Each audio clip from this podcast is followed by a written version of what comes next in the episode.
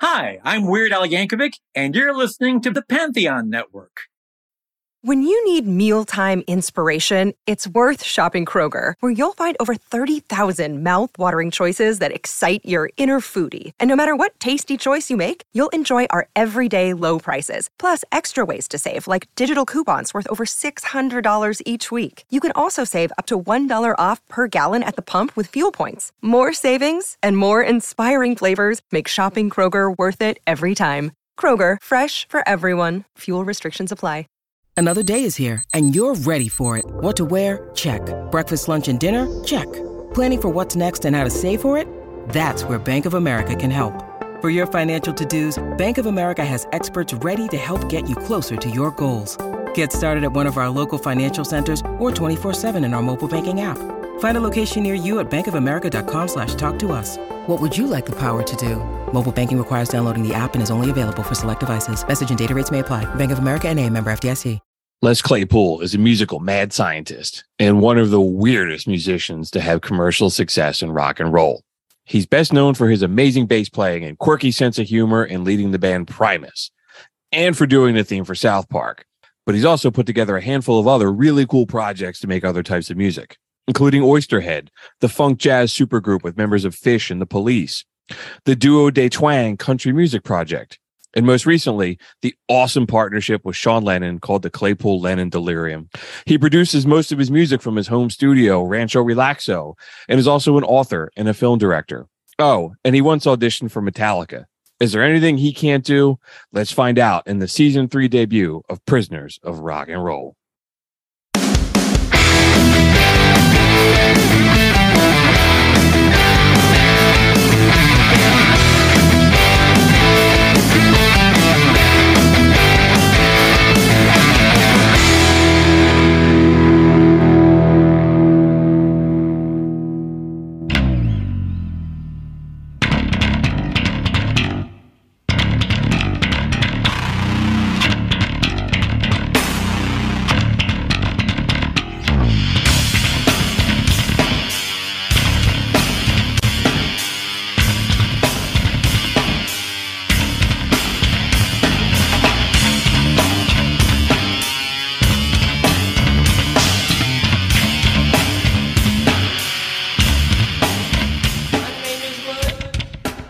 What's up, everyone? Welcome to season three of the Prisoners of Rock and Roll and episode number 55.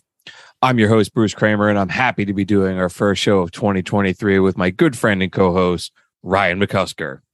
Are you rocking? His name is Mud. My name is Murd. Prisoners of Rock and Roll is sponsored by Boldfoot Socks as well as McCusker's Tavern in Philadelphia. And we are so happy to be part of the Pantheon Podcast Network. What's going on, brother? Happy New Year. Merry New Year. What's happening? We're back a little sooner than we thought we were going to be, but you know, we got we got fans to do, fans to uh fans to do and music to talk about.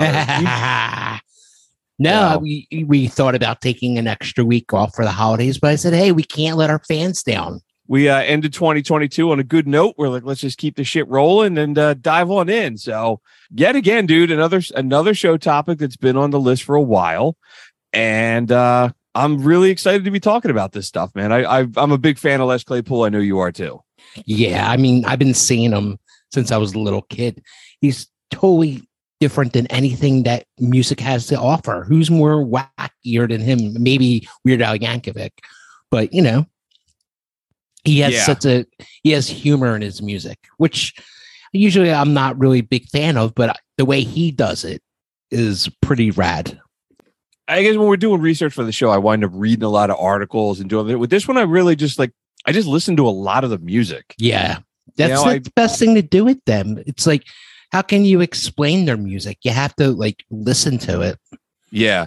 And I uh I, I listened to a bunch of podcasts, like interviews. Seems like he's he's just does a ton of interviews. So I just listened to him like just talking about music a lot. He's just a dude I could listen to him talk about shit. Like He's just a yeah, like he Yeah, said in the, he's a uh, mad scientist. yeah. He You know, he never I was talking to a, a friend of mine, a family member today, and told him we are doing this. And he's like, Yeah, man, dude, that's gonna be awesome. He that guy just never stops working. And it's true. He's just he's always got like all these projects going on, and they're all different. He's in different styles of music, just really, really cool.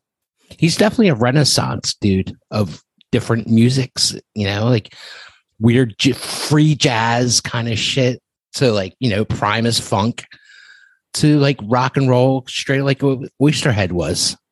Psychedelic stuff, jam bands, more heavy metal, funk stuff. I man can do it all. Yeah, he really does can. it all.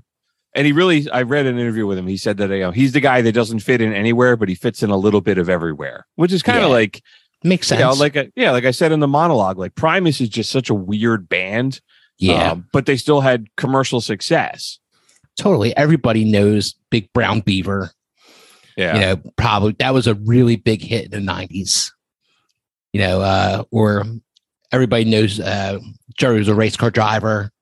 But they have like a lot of songs that that are just so kick ass. It's like every album is is its own thing. definitely. I looked a little bit into just um like his musicianship too, and I thought it was really interesting. Like uh I was just I don't know, I was watching some YouTube video, like what makes him such a unique bass player. And I mean, of course, the music is interesting because it's written with the bass being front and center. Yeah. right? It's like the main instrument, while most Sure. of you know rock and roll is guitars. But he also like uh I was reading that he just plays pretty much any different way you could play a bass, he'll do. Like he'll do the tapping, he'll do like flamenco, he'll do slapping, he puts whammy bars on it, he plays bass guitars with extra strings. Yeah, he just kind of uses the instrument for all kinds of other kind of shit. Really cool. He's awesome, man. Like anything with like like a bass, he'll play it. And he and he makes it interesting. He's just not like some dude keeping rhythm in the background. Like you said, he's the front man. You know, he makes the bass like a like the main part of the band. Maybe before we start getting into his career, I was reading a couple things too. Just he was talking about his creativity in some interview. They were like, "Man, you're such a an amazing bass player," and he was like, "Dude, I'm just trying to get the things out of my head, Yeah. and the and the bass is just a crayon that I pulled out of the box." And I was like, "That's really it's, that's cool." And he's like, "Um, yeah," he's like, "Dude, I'm I'm not a singer." He's like, "I'm more like Mel Blanc trying to play a character." Nice. and he's like uh, i'm a narrator for all these characters and he said he didn't really give a shit about his singing until he started playing with like oysterhead and he's like these guys are, are fucking musicians i need to really kind of work on my game here I don't know. I always enjoyed his vocals all through his career. I It- did it too. was it's just something different. Something, you know, something from Mars. I don't know. between that and the sense of humor and the music all put together and it's also really cool man that he's willing to try all this other different kind of shit like uh, all these side projects i was listening to it's like the if he wasn't successful with primus he wouldn't have the creativity or the latitude to do a lot of this kind of shit No, but that's how talented he is. sure You know, to to to be so abstract. yeah You know, it, it may be a little wacky or a little bit like that, but you know, it's art. He's also like he's abstract but he's not abstract to the point that like it's fucking annoying No. you know, it's not like Yoko Ono's solo stuff or some of that other kind of crap Like- that's Like free jazz. yeah, some of that really out there like art for art's sake kind of stuff. Yeah. It's still it's still good shit that I would listen to. Yeah, I mean, he, he not only does he experimental, but not a pop song, but you know, a song that can be played on radio. Through the years, you would hear Primus on the radio. Not not so much now, but you know, through the '90s, they were always on the radio. And they're definitely a band that when I heard growing up, nothing had ever sounded like that. And I was like, what the hell? What is this? You know, like uh I was thinking about it. It's really odd that even that they had commercial success and the way the music industry works now, they probably never would break it now if they were coming up. I think they used videos to help them out to sell because they were so unique. All their videos, just like the Beastie Boys had videos, they were unique. Primus had the same kind of thing, like little art projects. we talked we've talked about that a lot, man, about how MTV, like this band got big because of MTV and that band broke because of MTV. I, I guess with that going away too, it just has really made it it's probably so much harder. And also with like, I don't know, man, there's less record labels and there's uh, fewer companies owning all the radio stations. It's it's just the industry just sounds like it sounds like a shitty place to try to come up now, and all that. Yeah, we talked about in that rock episode. All this crap that just sounds the same. Yeah. Um, you know, nothing nothing sounded like Primus in the '90s when I think music was a little bit more weird and diverse, and they sure as shit nothing sounds like them now. No, I mean they they are. I don't know one of the last Mohicans of experimental. You know, they I haven't seen anything lately from the Primus camp, but I but I always know like Les Claypool's always working on something. Maybe, man, I, I thought maybe the way we could tackle this, we could talk about like the uh you know his beginning because there's some pretty interesting people he knew as a kid and then we can get into Primus, and then we could tackle all these side projects. I was like, I think I thought I knew a lot about him and his side Yeah. projects, and I was finding stuff that I had never heard before, like all these. Oh, he has shit that we have no idea. Right, That we, And I'm no, sure- absolutely. and I found crap that I had to go looking on YouTube for because they never put out an album. You know, he'll go on tour with something like he's in a like a jazz. He's doing like a jazz thing now called uh, shit. I wrote it down. Les Claypool's Bastard Jazz. Love it. And it's Great just, you know, I yeah, I got I had got something on YouTube, and it's like they've never released an album, but he would go, you know, he goes on tour. Yeah, pulls a pulls a band together and goes out on the road and tries something That's great. different. Really cool, man. And uh the level of musicians with whom he works is just uh, uh, several of the interviews I read. He was just talking about like some of these shows. I don't even have to do anything. He's like, he's like, I could just lay on the stage because these motherfuckers can play. He's just he's around all these like really talented. He's musicians. talented. He's incredibly talented. Sure. He sound. I mean, I think why everybody like less everybody because he's so humble. You know, like house. He's the one of the greatest bass players ever. Does he take himself seriously? Not at all. no, definitely not. And he's always had that kind of self-deprecating sense of humor and all the other Yeah. kind of shit. You mentioned the videos too, man. I, I know I'm getting ahead of myself, but I spent a lot of time. Today was the first day I've been at work in uh, two and like almost two weeks, and I was sitting down and finally spending some time at a computer, and I just was watching a shit ton of their videos on YouTube. Like the they did the cover of uh, "Devil Went Down to Georgia," and the video was all claymation. It was it was really. oh, I'd never seen that. That's I'll send it to you, man. It was really cool. Let me start with some of the really early shit before we get into this. So I think the interesting thing, man, was that he went to high school with Kirk Hammett, Oh wow, which is so that's how that's that makes sense. How he made, Yeah. how he uh, got Yeah. that connection with Metallica. So he'd always been friends with him. And when he, Les was in high school, he was in a band called Blind Illusion that Kirk Hammett actually produced the album. But Kirk Hammett isn't listed anywhere on there because they realized if they used his name, the Metallica's management would be like, Yeah. you need to pay us Yeah, to use the name. But um, it's really it's it's Les Claypool and Larry La, LaLonde from Primus, but said that the Kirk Hammett name isn't on there. This is like the yeah, I'll play a little bit of it. This is a song called Blood Shower off this first. Cool. This is the first thing he ever did. all right.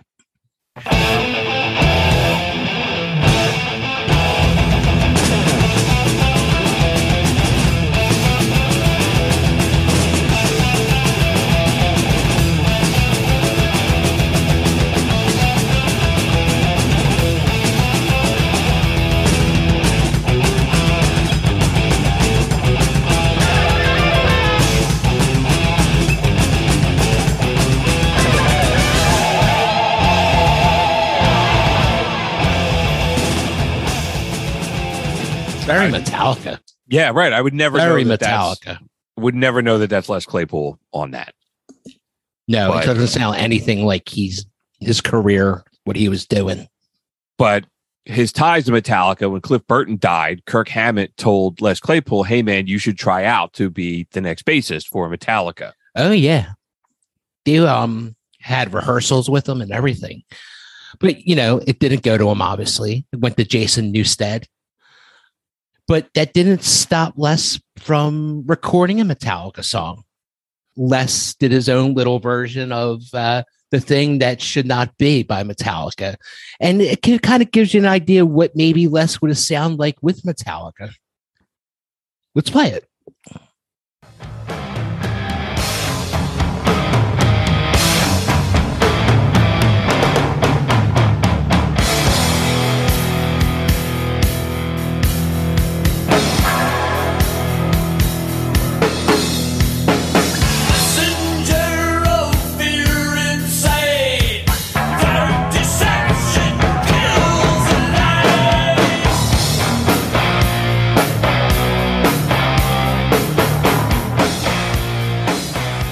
You know that song? Yeah, Yeah, yeah. It's a pretty well known Metallica song. yeah, I think it sounds awesome. it's cool. He, he has yeah. his like weird little voice on there. I mean, I don't know. yeah. No, I was digging it, dude. But could you imagine Les Claypool being in Metallica? Yeah, and the joke was always what Metallica. Um, what had James Hetfield said? Oh, he didn't get the job; he was too good. Yes. But uh, even Yes. even Clay even Claypool admits he's like, dude, I'm I'm not the fit. I wasn't the fit for that band. no, but you know, it's pretty cool that he's in the story. Sure, I, Yeah. he's in the um, shit, uh, the Garage Inc. album. He's on that. Yes. He's on the uh the Tuesday's Gone. I think the cover with uh all those other musicians covering Skynyrd. I think he's on Yeah. that, and he's on a couple other things. So yeah, so he he ducks in and out of the the relationship with Metallica every once in a while. So it was kind of yeah, it was cool that he that it's just so weird, man. That two guys from bands like that grew up together. You see stuff like that. Um, like like Flea grew up around the Guns N' Roses guys. You know, like yeah, that whole circle, they all ran together. Yeah, it's really odd. But the, yeah, the band Primus, man, I started talking about them. Yeah. yeah, they've they've had you know like a, a handful of other like lineups, but they've always been a three piece band. yes. Um, you know, we've never really, you know, we talked about ZZ Top and Cream and all those other great three piece bands, but Primus too, man, is one just you know drum guitar and a uh, and a bass. So even when they started, they it was just two guys and a drum machine.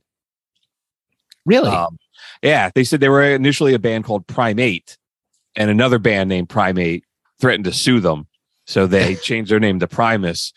I thought it was really cool, man. Like, so I was just reading it. Like, he Les Claypool was working as a carpenter, and he sold his car to raise enough money to cut a demo, and it's kind of yeah, they just they just kind of took off.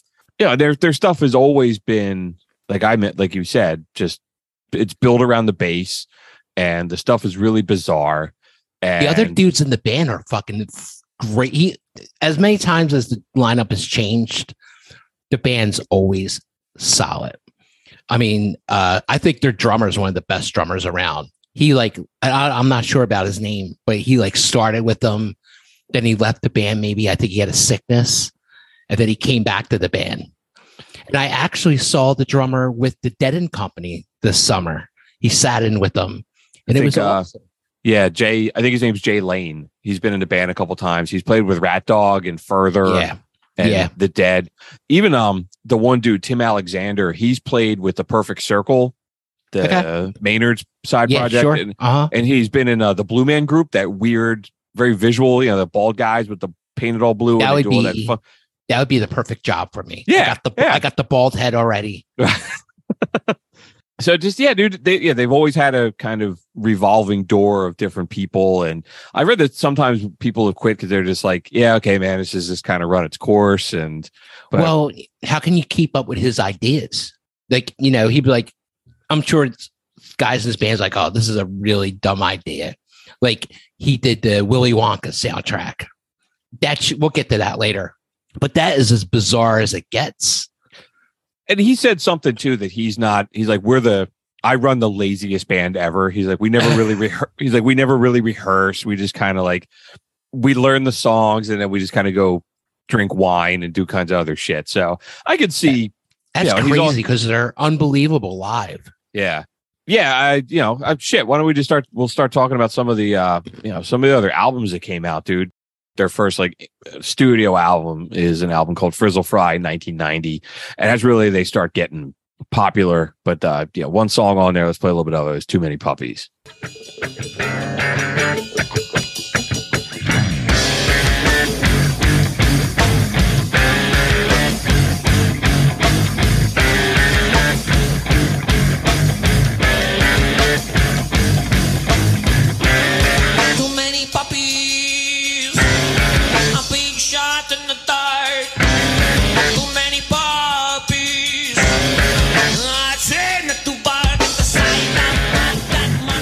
It's so like you know, that opening is so it's so different sounding. And then Yeah, that the- weird voice comes in, like, and he's almost got like a Spanish thing, like affect to it. The, the, It's great. the thing that I love about this song is he's saying little puppies, and he's at soldiers, like little young soldiers in war. You know, like too many Getting puppies shot. getting killed. Getting killed. Yeah. Yeah. I, I think he's fucking brilliant, man. Not only is he a- an amazing bass player, but he's also an amazing lyricist. His imagination is, runs wild. You Oh know, yeah, like- dude. All the crap that yeah, absolutely. Sure. Um, and you see that with I mean, their stage shows, right? They're always in these weird Oh, yeah. outfits and all kinds of other crap. And, Oh God, dude! You go to one of their concerts, it's like visiting the Manson Ranch. yeah, he It's- there's know, so many friggin' like wackadoos at their shows. uh, one of the things I sent you today, like he was talking before he was playing, and he's wearing like a pig mask. And, you know, Yeah. he's, dressed, he's trying to talk seriously to the crowd about his music. It just, yeah, or he's playing a solo and he's wearing like a monkey mask, and no, But that's Les. sure, right. That- I mean, shit, you know that's what you're going to get when he comes in when you see him. You know you're gonna get something weird. Absolutely. Like the last time I saw them, I was like, they were just a little bit too weird for a little bit too long. Oh, the tour with Mastodon. Yeah, yeah. Yeah, I saw them with that too. It was just a It little weird too long. Like he played too many like uh free jazz kind of shit. You know, there is another song on Frizzle Fry that was really huge for them, and that was John the Fisherman. That was like a Great That's still, a, song. hu- that's still a huge song. Let's play a little bit Rock of that, that shit. Yeah, man. Jump. I'm gonna jump in a little bit and just here you go.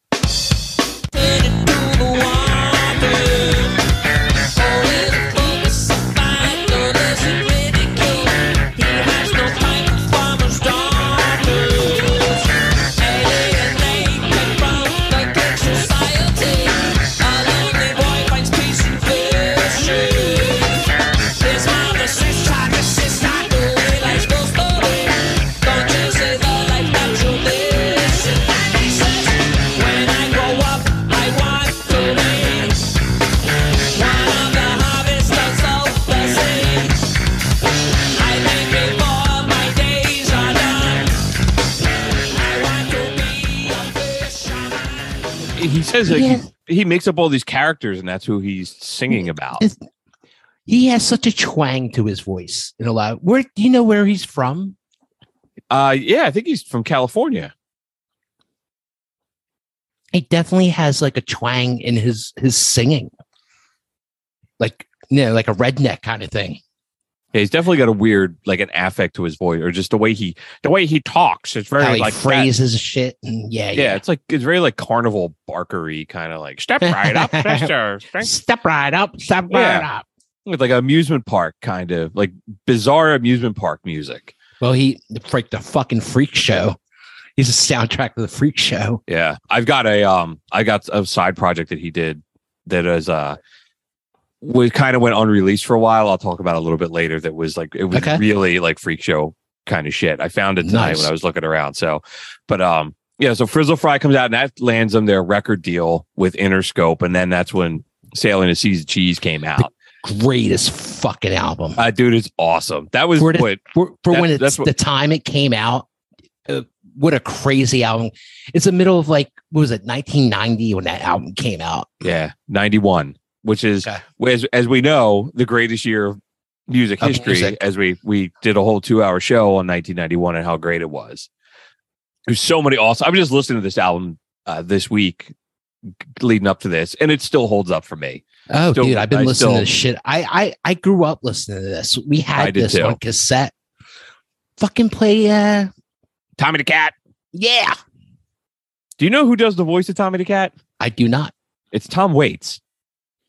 Wow. So, that's Tom- awesome. And he's uh which I was like and I read that I was like, "Holy shit. Yeah, that makes How a the lot of sense." How the fuck did he get Tom Waits to do that shit or so it's- early he's- on his album?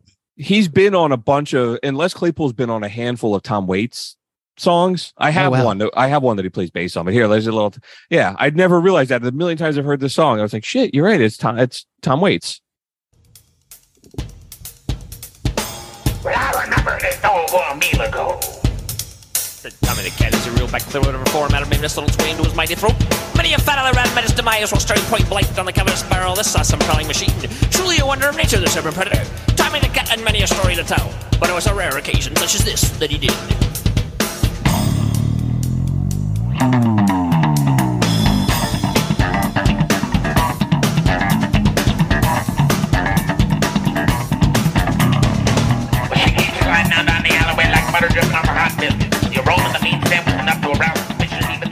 Yeah, Tom I Waits. love I never knew that. I love Tom Waits. I do too, man. I'm yeah. Somehow we've been doing this for two years and we haven't talked about Tom Waits at all.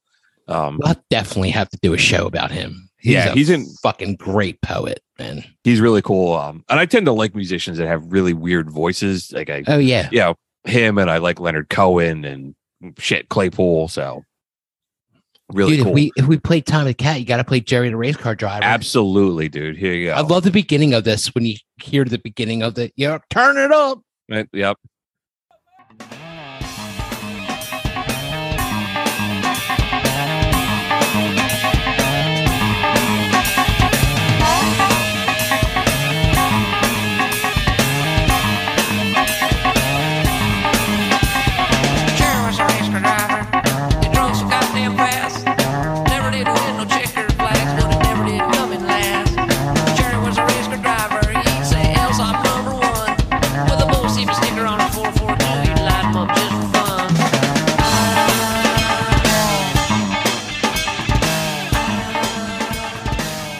Uh, I remember what- hearing that for the first time, and it was so bizarre.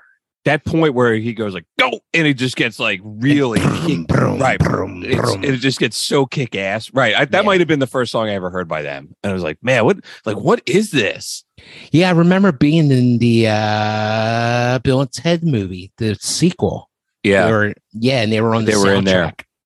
It's, just a, that's such a great album um the next one too that came out after that pork soda i used to listen to that like, Great religious- album, dude.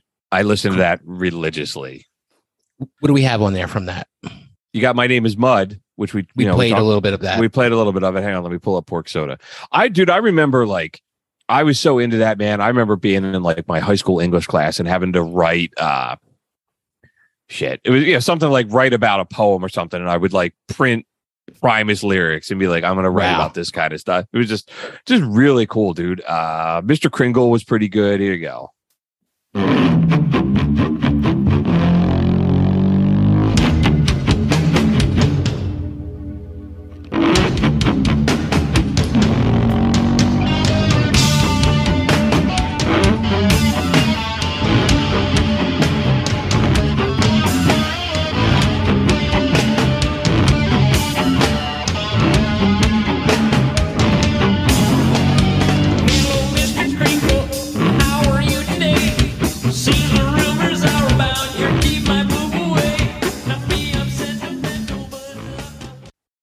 I mean, I, I think Pork Soda was the street credit album.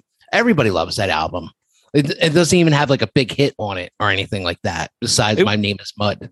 It was like darker too. It Yeah. dealt with a, some of a lot of like the, the air is getting slippery. The guy like I think he kills himself at the end. You know, dude. I just I as that was playing, I was just pulling up to see what he's playing in that because he's playing um yeah he's playing something with a bow. It's something yeah that, that What is it? It's a double bass. He's playing an upright double bass, but I and uh, the Songfacts website came up, and I I'm looking at it. Songfacts is also on Pantheon, their podcast. Said that Mr. Krinkle is actually the song is about uh, uh, the drummer for Faith No More. His his pseudonym was Mr. Krinkle, and what he would use when he would go into um like a hotel, so people wouldn't find him. You know, Okay. Okay. He's a great drummer. The drummer Faith. No, he like plays with Ozzy. He, yeah, he's a fantastic. I Mike, Mike something I can't Mike remember. Bordin. Mike Bordin. Yeah, he's a fantastic drummer. Faith No More is a great fucking band. Yes, a dude. Yeah, we could do a whole. We could get into a whole thing about that man. I listened to them. I probably. I, there's at least two of their albums that I listened to the cassette so much I broke it. Like uh, the real thing and Angel Dust. I was thinking about them a little bit too. when We were doing all this shit that like Mike Patton does a lot of weird side projects kind of stuff too. Yeah, they, Um, you know what? You're right. They're like two of like beginning of like what uh alternative mainstream. Like, Yeah, like know? avant. He and Mike Patton's a little bit more like out there, like avant garde. Yeah. really weird kind of crap. yeah. but even like the crap that he did with like Mr. Bungle and all that other kind of shit was, you know, I could see that I could see some loose comparisons here with some of the stuff that Les Claypool and Primus does. It's crazy But- they didn't work together. Yeah, I thought that too. I thought it was interesting too. Pork Soda is also with a uh they stopped recording all their albums in a studio and they started using they recorded it in their rehearsal space. And then everything that they've done ever since they recorded in his home, It's great. which eh, and he calls his home Rancho Relaxo.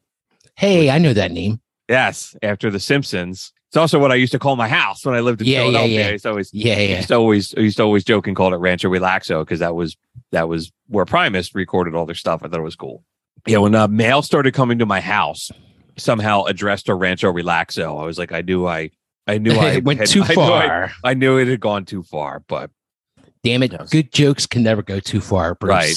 Yeah, somehow I was getting like credit card applications like Carol of Rancho Relaxo, but it's still it's still pretty funny. The next album comes out, Tales from the Punch Bowl.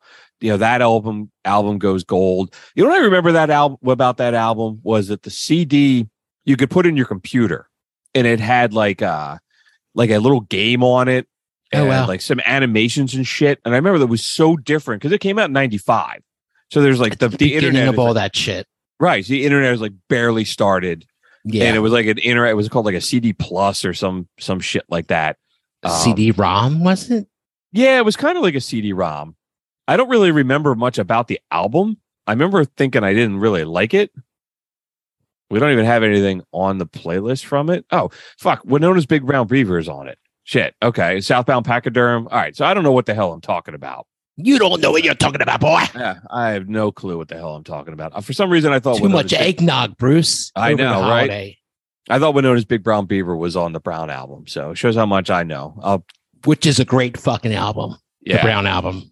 Yeah. Uh, let's play a little bit of Winona's Big Brown Beaver. I That was love like the- Beaver. That was the huge. I mean, that was a, a huge hit. That Yeah. video, dude, is so funny too, man. yeah, like they all like look the, plastic. the plastic cowboys. So Yeah. here you go.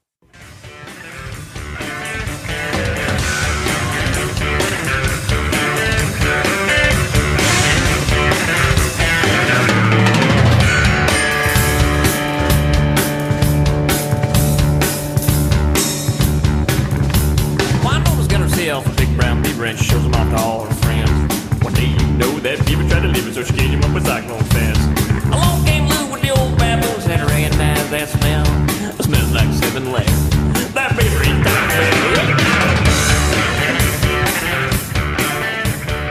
There's so much Wow. going on on that, man. It's so Listening to it in the earphones is like we say every week. There's so much shit going on. He's another dude that uses the the studio as an instrument, man. Absolutely, dude. Yeah, and I remember all the controversy of that song. Like Winona Ryder thought it was about her, and she Yeah, was her big brown off. beaver. Yeah, and she was like going to sue them or something. There was all this kind of other Oh, shit. God. He he was like, dude, Winona's not even spelled. He's like, you know, Wynonna Judd should be suing me, not her, not Winona Ryder. He's like, it's not even spelled the right way. The Judds. And uh yeah, the Brown album comes out in '97. Great album. dude. The opening bass line for "Shake Hands with Beef," I just, Yeah. dude, I I love it. You know, they play a little bit of that too. Awesome.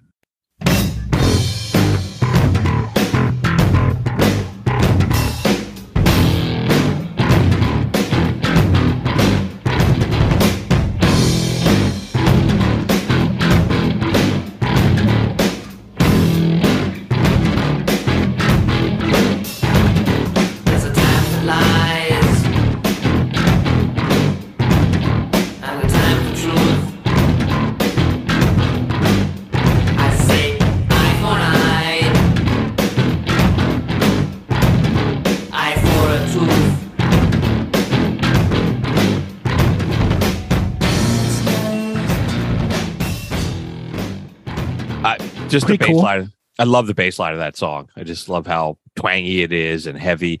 It sounds a little bit like that.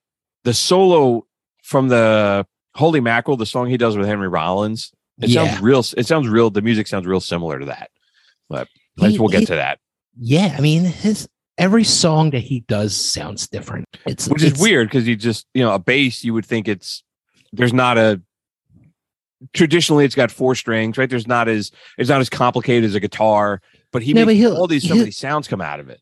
But he he uses so many different pedals and boards and different kind of basses, five five string basses, six string basses, you know, vintage shit, stand up basses. You know, he's he, he plays it all. Yeah, I've got one song later that he plays just a one a one string bass called the Whamola. Whamola. Um, yeah, there's all kinds of crazy crazy shit, man. I like Um, that name. Whamola. Whamola. Yeah. Nice. So, well, yeah, we'll get to it. I'm going to kind of stay in the lane here. And then they had a couple other out, like they had the- the album Antipop came out in 99, which I don't remember at all. Other than I just saw that like the other musicians that were on it, like Tom Morello, James Hetfield, Jim Martin from Faith No More, and Stewart Copeland, which I was Oh, like, wow. okay, I just don't remember any. I just, I, I don't know, man. Maybe I just kind of lost track of them by then. What was it called? antipop? Uh we'll just play something man. What's uh electric uncle sam? That's got the song with the most listens on prime on spotify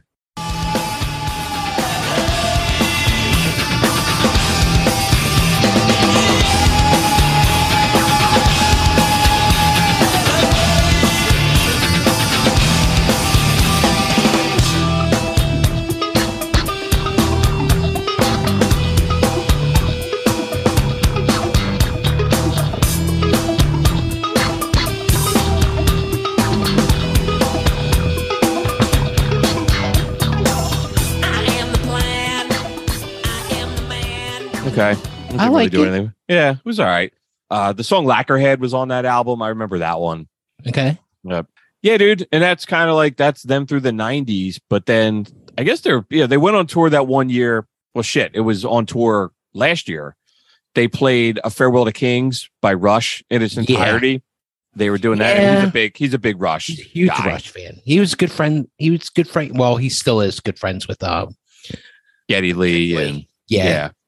They, the, I remember that seeing them on MTV as a kid going fishing, like in Canada. You know, he performed Les Claypool performed at Rush's uh the Rock and Roll Hall of Fame induction for them which makes which makes sense right I Yeah. mean he's yeah Geddy Lee's also an amazing bass player and they did all that stuff at the uh, the South Park concert like Uh, yes, that was played- cool as played shit. with them yeah that was cool shit. and he Um, did all that he did all the stuff on that too with the guys from Ween like I'm not Uh-huh. a I'm not a big fan of them but they're also really weird kind of like Primus They're very weird. Yeah, Yeah. they're a Pennsylvania band. They are, yeah, like up Yeah. near like New Hope. They're a little, yeah, they're a little too much for me, but You know, it was a crazy thing before uh we in in timeline wise. yeah, yep, Dude, when Primus did the Willy Wonka soundtrack. yes. So they went in like whatever that was, like 2017. They recorded. It was called Primus and the Chocolate Fac Primus and the Chocolate Factory with the Fungi Ensemble, and they did almost the they did the entire soundtrack for Willy Wonka and the Chocolate Factory. I Right, went they went You I, I've seen him on tour. It was Yeah. fucking awesome, man. Like the first set, they come out, they do too many puppies, they do a my mud, they do a bunch of songs. Then they take a maybe about a 20 minute break. And when they come back from the break, the the um curtains go up and it's fucking Candyland. Like he comes out with a big fucking nose on his face, you know, and the and the music isn't what you think it is. It sounds nothing like the the the, s- the original soundtrack. What do I got? Golden ticket on there. Yeah, here. Play yeah, I was- out. I listened to it this week, man. It's weird. I love it.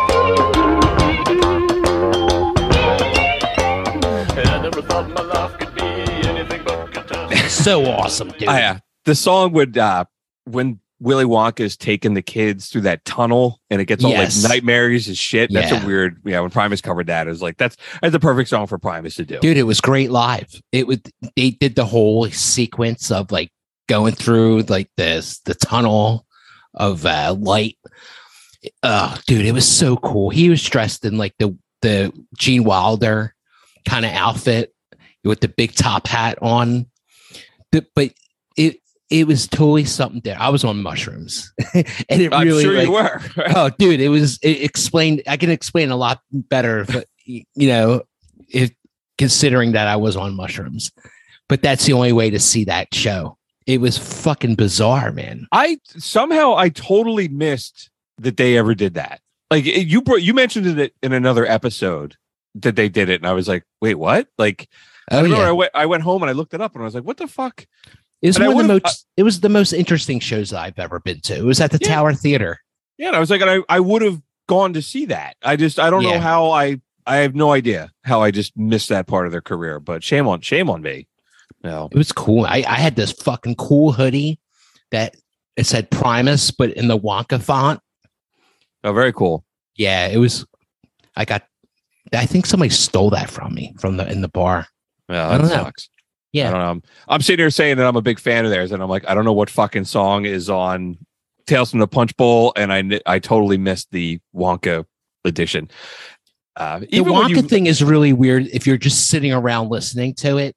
Yeah, Yeah. it's bizarre. But uh, yeah, I think it was made to see live. absolutely sure, yeah. When I was listening to it, I it was a lot of kind of skipping around. Like, all right, I know this song, I know that song.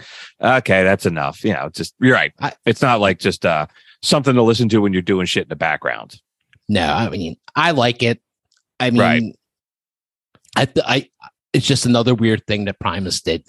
Yeah, dude, I that might be it for Primus, dude. Like, I mean, there's so many other great songs. I'm just running through the list here to see if there's other Primus songs that we didn't play. Oh, I found a he did a Spanish version of My Name is Mud called Me Llamo Mud, Yeah, mamo. which I was like, that this is bizarre. Here's a little bit of it.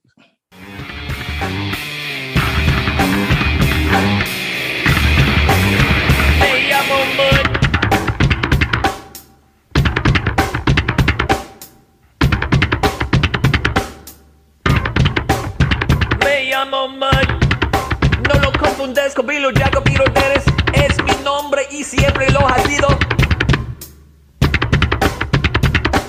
Porque soy el pastor más aburrido y usted ya más ha visto. Mil visto de It's just weird, man. I was like, I don't know what the hell. I don't know where the hell I found that. That's fucking Uh, great. I see on this playlist, um, Primus, they did have a cigar. Yeah, dude, that was the next thing I wanted to talk about. So they came out with that miscellaneous debris. It was like an Yeah. EP. that came out in the mid '90s. Yeah, I And- recognize the cover. Yeah, and they covered there's uh, there's two songs on here. One was "Making Plans for Nigel," which is an old XTC uh, song. Yeah, and then and then have a have a cigar by Pink Floyd. I'll play a little bit of that.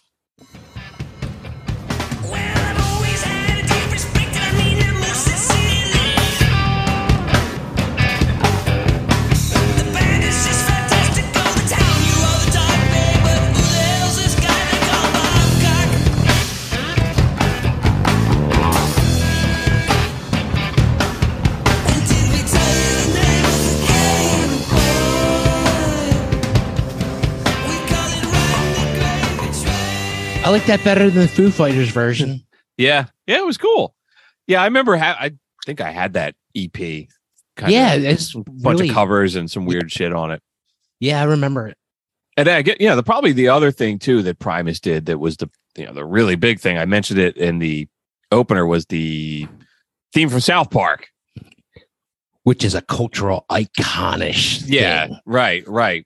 I mean, Oh. people don't even know who Primus is, and but they know this song. I mean, I was I was trying to explain to my my I don't know, I was listening to some of their stuff in the car or something. I was trying to explain to my kid what who Primus was. I think I was listening to Jerry was a race car driver. I'm like, oh, it's the guy that does the South Park theme. So um, you know, some people probably don't even know that he's you know, that's little cartoon to him in the beginning and all kinds of other stuff. So if you're a fan of the show, you know it's Les Claypool. But yeah, people, I mean, how many people actually know who Les Claypool is, though? Like, people have been watching that show for 20 something years, and they probably Yeah. don't even know who it is. I was reading something about like how he made that, and he's like the the two guys that did South Park sent him the uh like the demo It was like the Santa versus Okay. Jesus, and they were like, "Hey man, we've got like seventy bucks. We're big fans of you. This is all we can offer." And he was like, "Les Les Claypool just thought it was hilarious." And just did it for. He's like, I'm not doing it for your money, man. I just thought it was. A, I thought it was a really cool, creative uh, cartoon. I want to be a part of. So Dude, maybe we could get him to do something for us. Right. I was like, shit, man. He he was on all Mr. these podcasts. I was like, we, you know, reach out. He'd probably uh, maybe he'd come on our show. I mean, our theme song is pretty kick ass, but Right. like, you know, a Wes Claypool original. Claypool version, sure.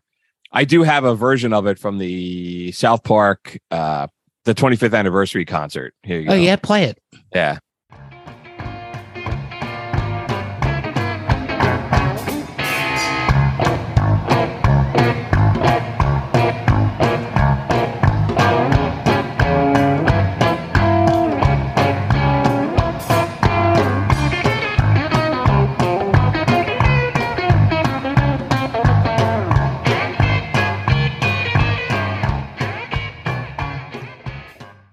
You know, I'll play the uh the real version. This is another four minutes long. So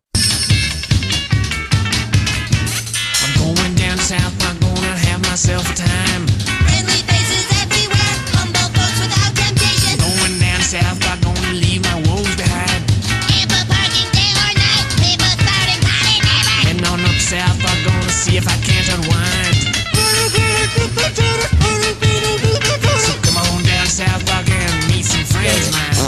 Uh, so South Park started in 1997. So Primus is really fucking popular by the time this comes out, right? So and yeah, and it's amazing they did it like pro bono.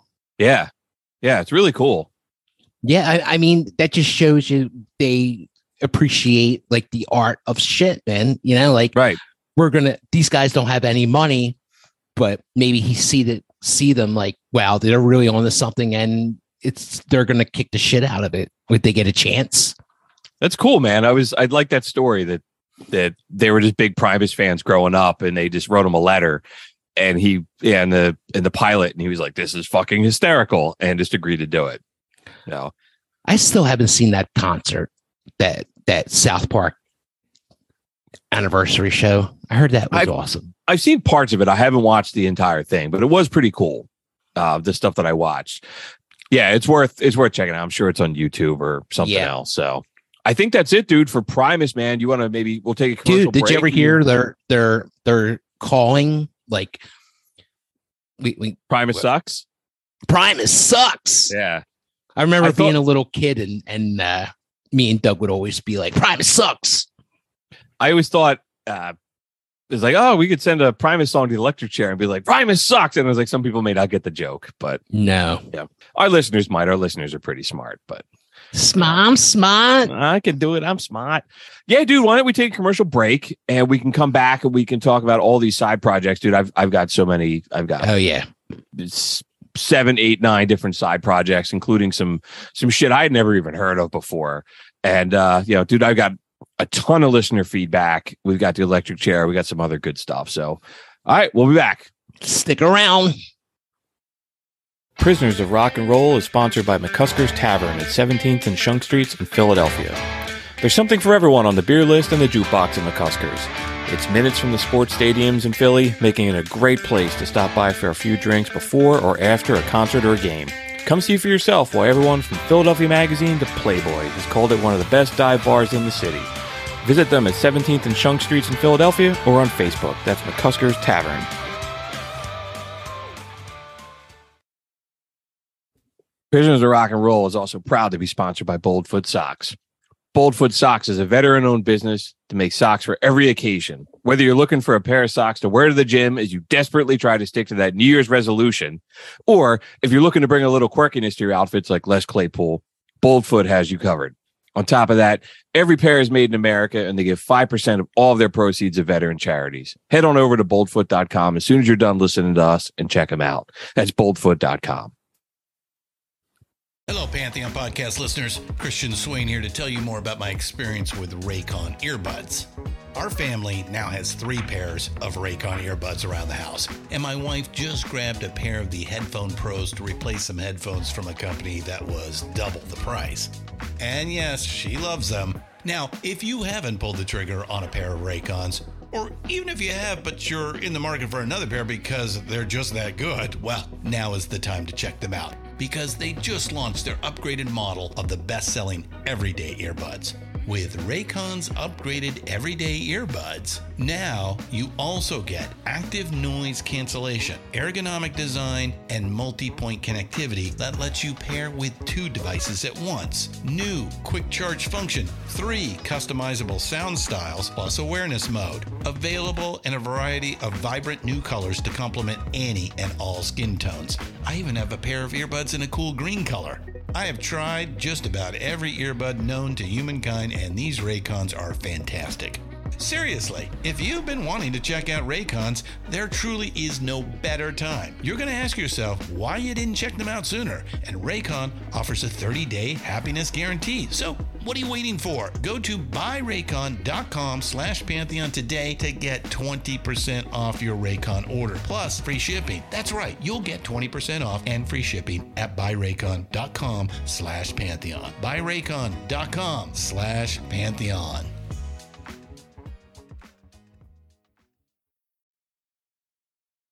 We're back from the commercial break, man. Thanks so much for sticking with us. So we've got a long list, man, of all these other side projects and some of the stuff they released albums, some of the stuff they didn't. There's some uncovered kind of shit.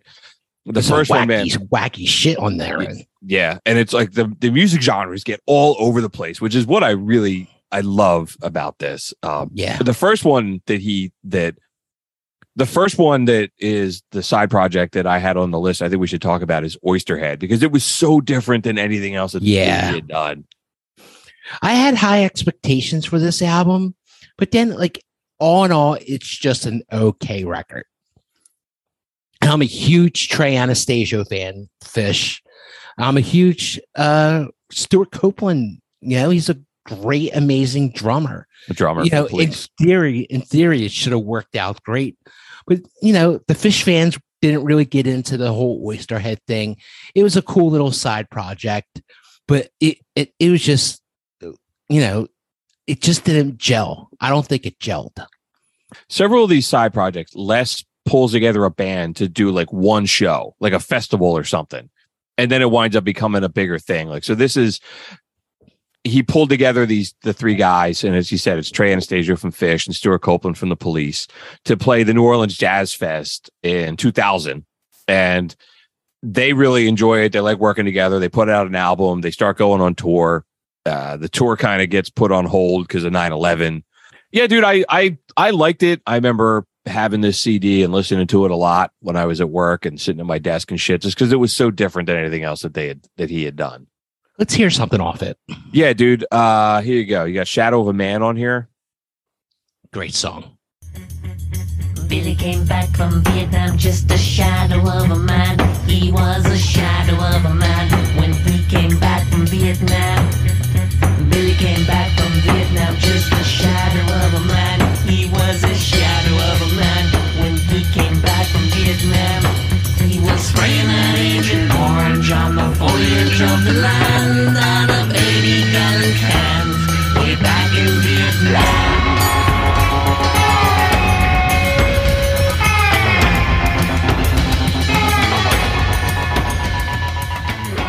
I like that Really? part when it when it snaps Yeah. out of the vocals and it just the sound gets Yeah. really big. It's a crazy sounding record. You know, these three monsters on a, on one record. They just make such a weird noise. Something, but one of the th- things I listened to with him, he was like, this project was weird for him. He's like, because normally he's like, everything I've ever done, I drive. I'm in charge as my band. He's like, and Trey Anastasio is like that, and Stewart Copeland are like that. So he's like, you got three guys that are big, like musical swinging dicks in the room. He's like, we had to learn how to like kind of work together. I was like, yeah, and I I, I thought that was kind of cool. Like, all right, we're we're three pieces, and we got to learn how to do our thing. Yeah, I mean it. I mean it worked out. I just don't think it was as good as it sounds in theory. Like on paper. Yeah, I remember it was kind of like, "Oh, this is going to be the shit," and it, and it's kind of weak.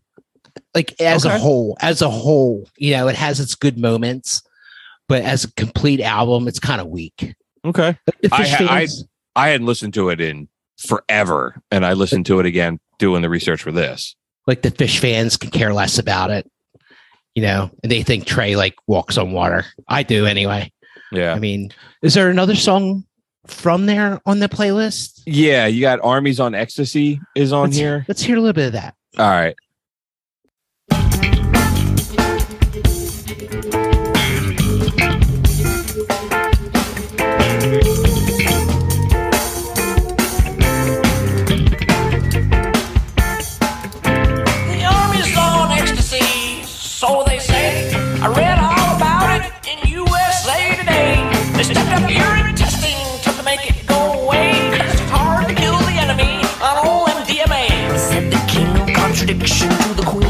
Queen of. The prince of paradox. He dogs me like a flea. I definitely hear what he was saying about like he was trying to uh, sing more, like Yeah. instead of doing the narrating kind of shit he did at Primus. I I could definitely hear that. I like that song. That when it said um maybe what I thought it should have sound like is something more lines of that. You know, very jammy. Yeah, very It's got a yeah, like a jazzy kind of sound, especially the Totally. opening. Yeah. yeah. I love He's- that. He said he they they've talked about getting back together and doing something else, but they just they can't find the time where the three of them aren't I think they something. played I think they played a uh maybe last not last summer, but the summer before that. They yeah, they've some- done they've done some like one off kind of shit, but they've Yeah, talked about like like, doing another album and they just yeah. I Um, I rather just I- see them if they do a festival. I rather just go see them. I they hear another album by them. I don't know if that will work. Yeah, so it's like just something different. You know, he's doing some jazz kind of shit, but going back, man, and going through some stuff maybe a little bit more linearly. 94, he put out an album called Sausage. It was Sausage was the name of the Primus demo that they recorded, like when they were just getting started. So it's kind of like a throwback to that. And the guys on the band, it's like the original lineup of Primus. So it's like the whatever the you know, when they started in like 88. So um I remember when this came out, I just thought it sounded like a Primus album. I was like, I didn't see what the difference was. I never heard of this sausage. So yeah, here's this is a song called Riddles Are Abound Tonight.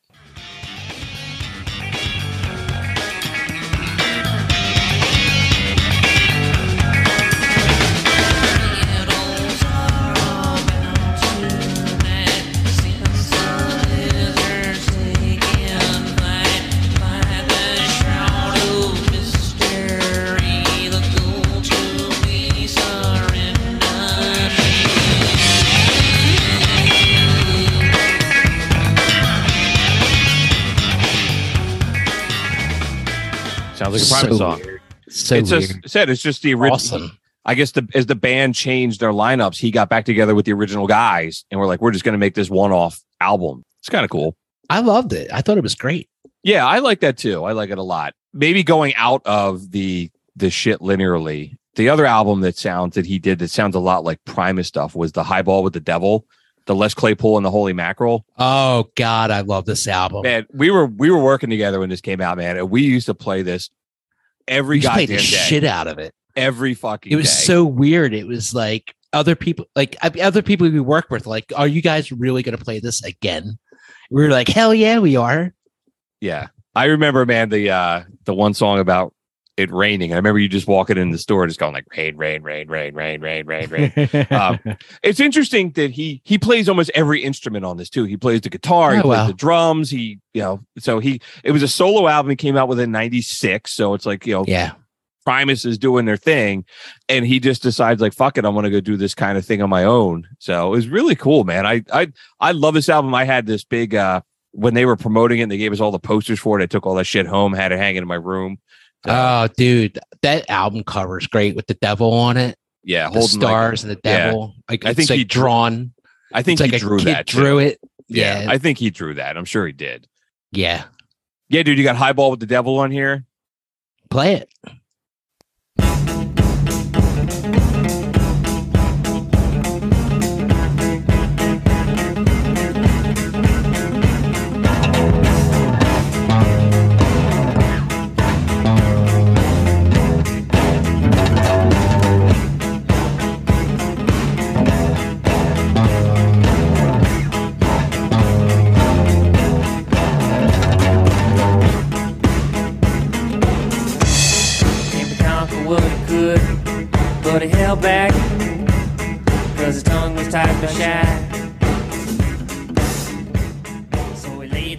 Yeah, dude. There's so many. There's like a jazz song on there. Oh, there's so many different kinds of shit going on in that Yeah. album. Oh, he's also there's that song "Delicate Tendrils," which Henry Rollins does the spoken word over. Yes. Uh, yeah, it's play. I, I threw that on the playlist today. I was listening to this when I was driving around today. Let's play a little bit of that since we both Cool. fucking Henry so much. I'll skip. I know we I love Henry. You hated them because they looked weak and slightly scared. You circled the water hole and thought about closing in. Now you have it, you feel weak in your power to keep it. You feel desperate to make them see, but you won't let them take it away because it's yours. You never had to justify yourself and your possessions before. I earned this. I worked hard for what I've got. I paid my dues. I deserve this. Say these things to yourself as the animals circle and wait. Shake your fists at the hyenas. Chase them away from your water hole. Just I love it, man. He's so cool. I remember this. I remember reading something like when this album came out that Henry Rollins heard that Les Claypool was doing this and he just mailed him this spoken word thing like, hey man, maybe you can use this for something. And just and Les Claypool was like, okay, I'll try to put some music to this. Just really, really cool, man. I I saw him on this tour too, and it was awesome. I it was Did you see them on the Holy Mackerel tour? I did. Did you really? I did. they Somebody at? he, they played shit, man. Maybe the Tower Theater, some small venue in Philadelphia. Oh man, I've I never- would I- have seen that. I never get somebody threw a Doc Martin on stage at him and he stopped playing and he picked it up and was like, Somebody is missing one half of a very expensive pair of shoes. I will leave this on the stage for you. And then somebody just yelled like, like, Les, you're the shit. And he's like, Yes, indeed, I am the shit. Go and broke right back into the music. It was so cool. I love that album. I was a really, really big fan of that. Yeah, I was Uh, really into it. Yeah. I it was always really cool. I it was like what was it 96 Yeah, 1996 it came out. so weird for 96 the Yeah. middle of like Hanson and Third Eye Blind and And again, it's shit. like like that sausage album came out in 94. Uh the Holy Mackerel came out in 96. I have all the dates of all the Primus albums on here too. So it's like uh Pork Soda's in 93, Tales from the Punch Bowl is 95, the Brown album's 97. So he's putting out something almost every year. Like he's just banging all this stuff out. All right, so that's like so sausage and the holy mackerel were kind of Primus sounding projects. Oysterhead is kind of like this jazz thing. And then he comes out with these other albums, man, that are just really they're more like jam bands. And the first one was like Colonel Les Claypool's Fearless Flying Frog Brigade. that I'm a great name, dude. And I'm surprised I said it without fucking it up. But it's like uh, you know, I could I had to record the monologue, the opening monologue like seven times. I kept screwing it up, but I just I just banged that I just banged that out without messing it up. But um yeah, man, another another one-off project that started as like a uh, a one-off for a music festival. And they're kind of a jam band. They've done a couple live albums. They did a studio album. They covered some stuff from Sausage. They covered some stuff from the Holy Mackerel album, and they've covered a whole bunch of other um, other bands too. Okay. Do we have anything? Yeah, man. Uh we do. We got he covered Shine On You Crazy Diamond. Right on. Uh the the Pink Floyd. So here you go.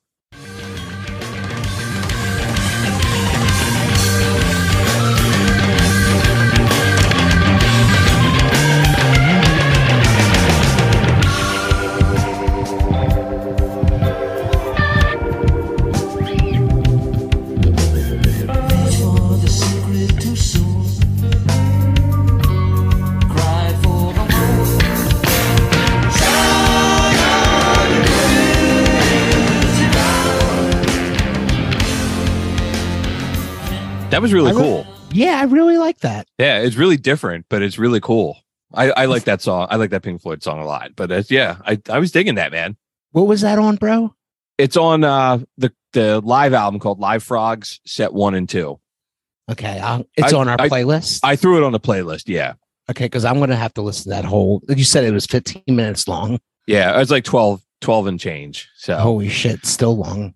And they they released a studio album too called Purple Onion. And there's a song on there called Whamola that I wanted to play because that was a an example of him playing the instrument of whamola. So the whamola is kind of like an electric um like a washtub bass.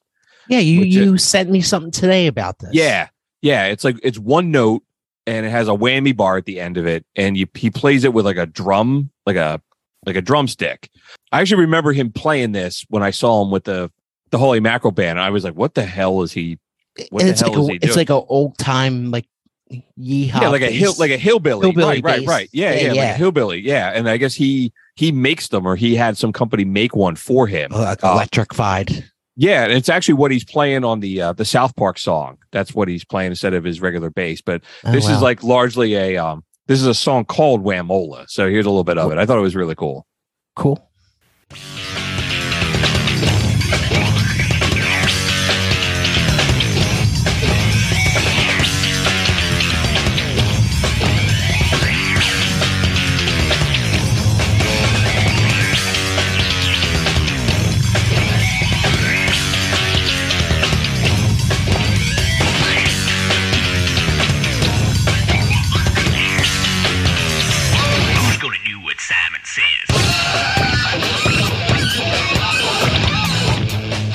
Really out there, but it's just got a really Very funky, cool. yeah, like Very a funk, cool, like a very funky sound. And it's just cool that he's it's got a whammy bar at the top, and he's like, you know, he's bending it and he's banging on it with a with a drum, and he's wearing like a monkey mask in the video I sent. It's just uh, it's cool. Yeah, I I loved it when you when you sent me that. It's Yeah. totally original. And of course, the monkey mask is what Right, Yeah. puts it over the top because that's him. So I dig his sense of humor so much, man. It's so quirky because even like some of those things, like he'll be wearing the monkey mask on stage, but then he doesn't address it. He just acts like himself. He just talks Yeah. to the Like audience. and- what mask?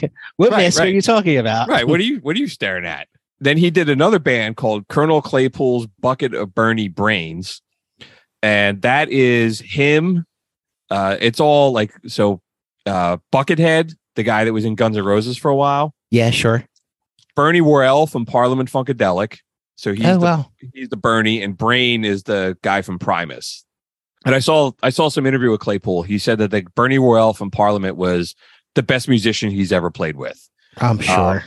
And they thought it was interesting that they he said they never rehearsed and they never prepared a set list ahead of time. They just walked out on stage and were like, "We're gonna play this," and it just kind of like, you know, so different. Um, that hey man, you got to be ready for anything when you do something like that.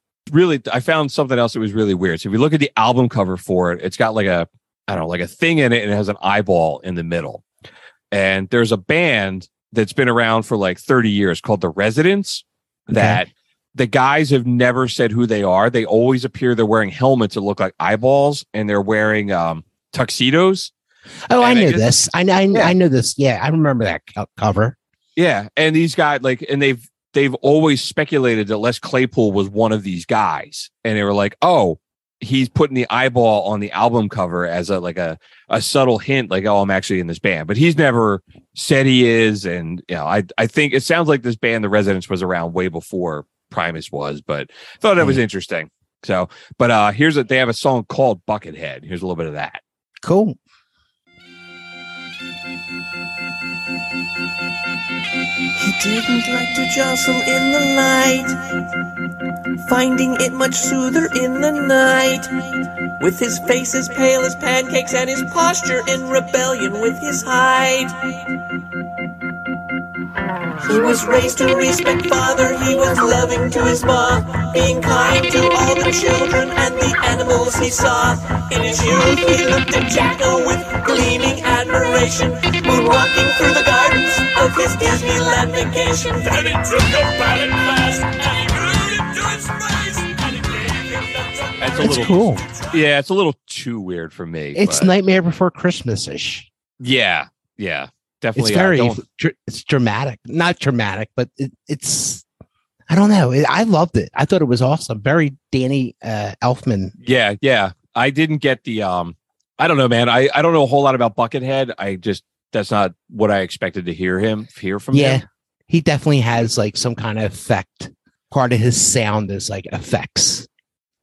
Yeah, I never Uh, liked him. I never gave a shit about him. I, I didn't either, and I always thought he was a dude that was kind of like, all right, you're the shitty replacement for Slash when he was on Guns N' Roses for a little while. I don't think he was anything special at all. Yeah, I just never cared. I was like, all right, man, Yeah. you're some dude wearing a KFC bucket on your head. What do I, you know? All right, you're all you're all gimmick, and it was also like, yeah, when he was in Guns N' Roses, all right, instead of the guy with the top hat, you got the guy with the bucket on his head. Like, what the fuck do I care? But I What don't know. bad mistake. Yeah, Axl was Um, fucking retarded for fucking Yeah. decades. You know what we I forgot to play with Primus, man, is that they recorded a song with Ozzy. And I totally forgot because it's not on the playlist because it's not on the um it's not on Spotify. There was a couple Ozzy tribute albums or Black Sabbath tribute albums that came out. Yeah. And they had Primus was on it. Yeah, they did uh NIB with Ozzy. So Oh, I, fucking remember this. Yes. yeah, I ha- I have it on I had it on YouTube and I had the YouTube link all the way up to the top of my notes. I forgot to play it here.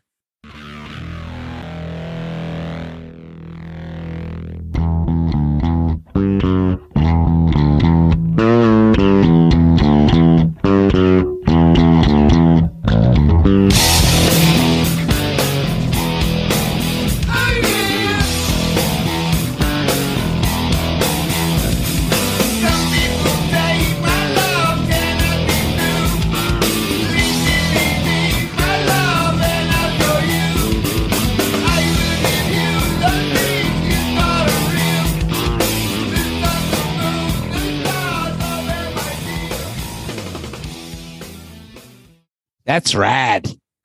That is rocking. Yeah, there was like couple, there was like two volumes of the Nativity in Black tribute album. For Yeah, I reason, it remember wasn't, on- it wasn't on Spotify for some reason. Yeah, you can't find that shit on Spotify. They don't put Yeah. cool shit like that on there. Only Yeah. like you could only find that like on eBay. Right. Like, you know, they they were great. They were great compilations. Yeah, that's probably why it's not on Spotify. There's probably so many dudes from different record labels and shit like that. They can't figure it out. But Yeah. It's a shame Yeah. that because it was rad. If I remember like Faith No More was on there. yes, From the top Yeah. of my head, you know. But Yep. it was it was fucking great, great compilations. something I got rid of when I got rid of all my CDs, and now I'm like, I know, "Oh, God right? damn it! Now Yeah. I had I had I had like 1,200 CDs when I moved in with my wife. I got rid of. I sold them all to like a record store near me for like eighty dollars or something. It was something like pathetic. Dude, I just Yeah. threw everything the fuck out because I didn't take care of that shit. Yeah, uh, know, dude, they- I had every, They were I like it all like stacked up like coasters. No, no. Yeah. No, I, I didn't take care of my CDs. Okay, so I've got. Hang on, let me sort by album covers here. Uh, Les Claypool did a. He did another album called "Of Whales and Woe" in 2006, and then he went on tour with Les Claypool's Fancy Band. Here's a song called "One Better." It's off of that.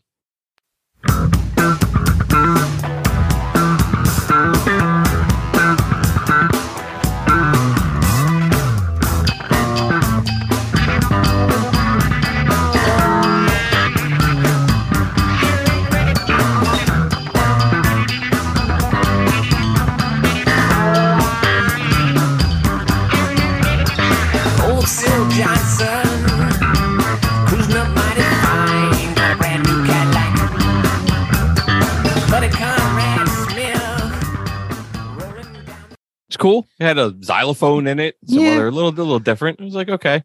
Very red hot chili pepperish. Yeah, yeah, that's a great point. All right, I got a couple other things. He had a country, dude. I love this so much. So he had a he put out a he has a country project called the Duo de Twang, Really? where, where he um is with this guy Bryan Kehoe, and they just play they they play country music. This was the um I sent you today. It was uh the two of them, and then Les Claypool's kid was playing a banjo, and they were Oh, covering yeah. This is, yeah, yeah, yeah. Johnny they were Cash, covering, right? covering Johnny Cash. But so they put out an album and they made here's a country version of Jerry was a race car driver. Mm. Um, they covered Man in the Box by Alice in Chains. They they just they did Staying Alive by the Bee Gees. It's a weird shit, man. But here's Jerry was a race car driver, the the hillbilly version from the Duo de Twang.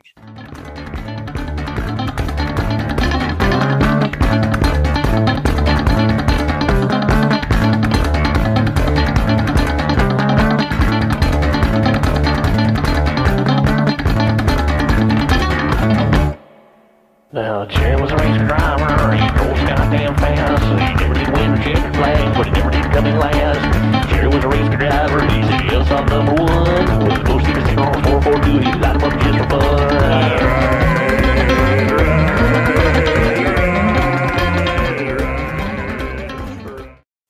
I love it. It's just yeah, it's really so- like that. It's like real rednecky kind of stuff. It's just cool, man. That he's like, oh fuck it, I'm gonna try something so different. He that's why he's cool, man. He's a real musician. He he he's adventurous. Like I totally admire that. Absolutely. He's said he's in a like a jazz band now called Les Claypool's Bastard Jazz. They haven't recorded anything. Great Um, name. And one thing I did find before we get into the the Sean Lennon stuff was he had this band, this side project in like the 90s called Beanpole.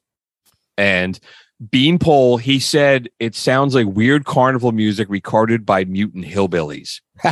and Claypool had his own uh, record label for a long time called Prawn Song, which was like supposed to be a playoff of uh, uh shit, what was a Swan Song, Zeppelin, Yeah, sh- Zepp- sure. Zeppelin's record label, and there was that was the low that was the album he released, like Frizzle Fry and all that other kind of stuff. But and he released all this kind of like weird shit. But he was like, I'm going to release this thing called Beanpole, and there was another ba- there was another label that was like a joint venture with them, and the other label was like, Nah, man, this is too weird. We're not doing it. And it was so much that Les Claypool's record label like went out of business over this, like over the the argument over putting this out. He said it was like all musicians, but all the musicians had to record under a fake name and they had to play instruments they didn't normally play. So it would sound all fucked up. And when Claypool was telling Sean Lennon about it, Sean Lennon was like, This is great. We're going to put this out on my record label. So it came out recently, but uh, it is really weird. But here's a song called Chicken Boy off of Oh. by, Bean, by Beanpole. It's really All right. odd. All right, I'm ready. I'm ready.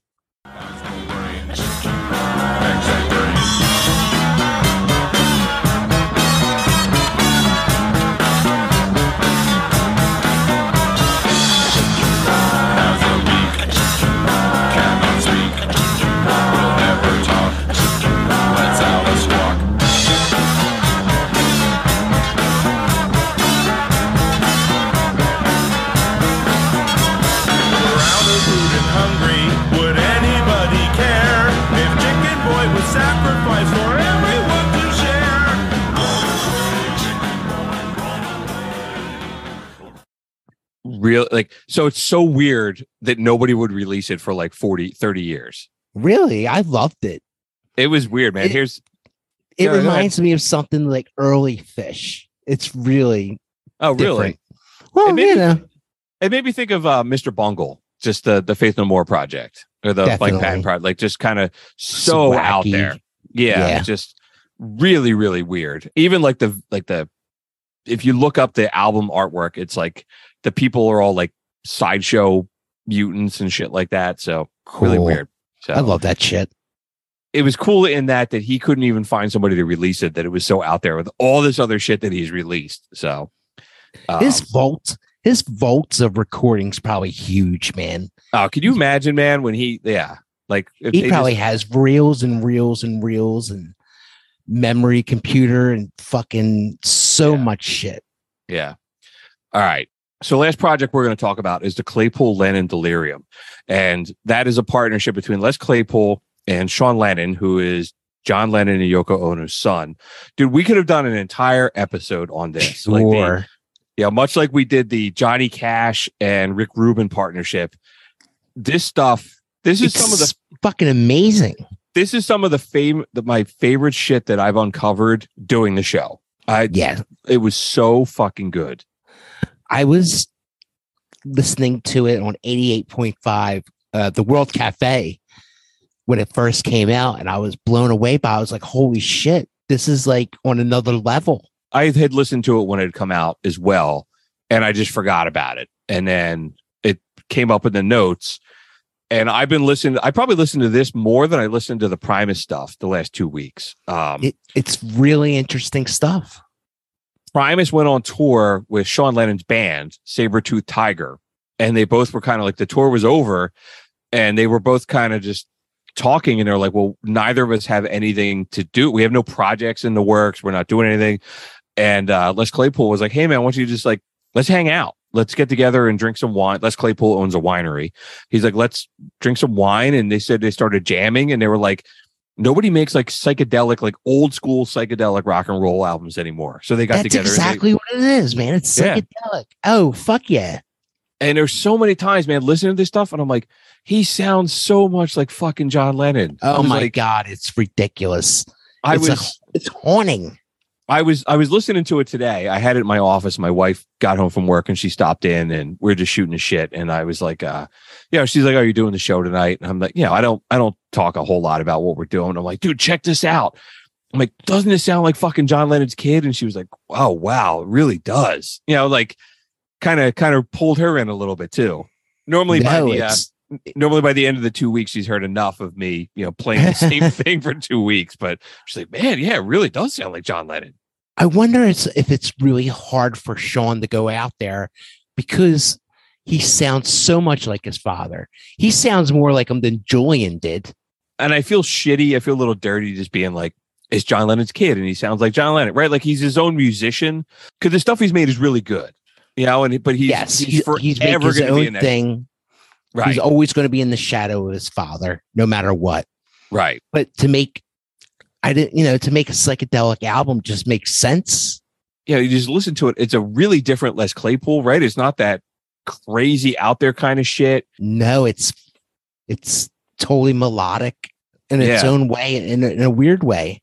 Yeah, Play something, dude. yeah, dude. Here's uh this is Blood and Rockets.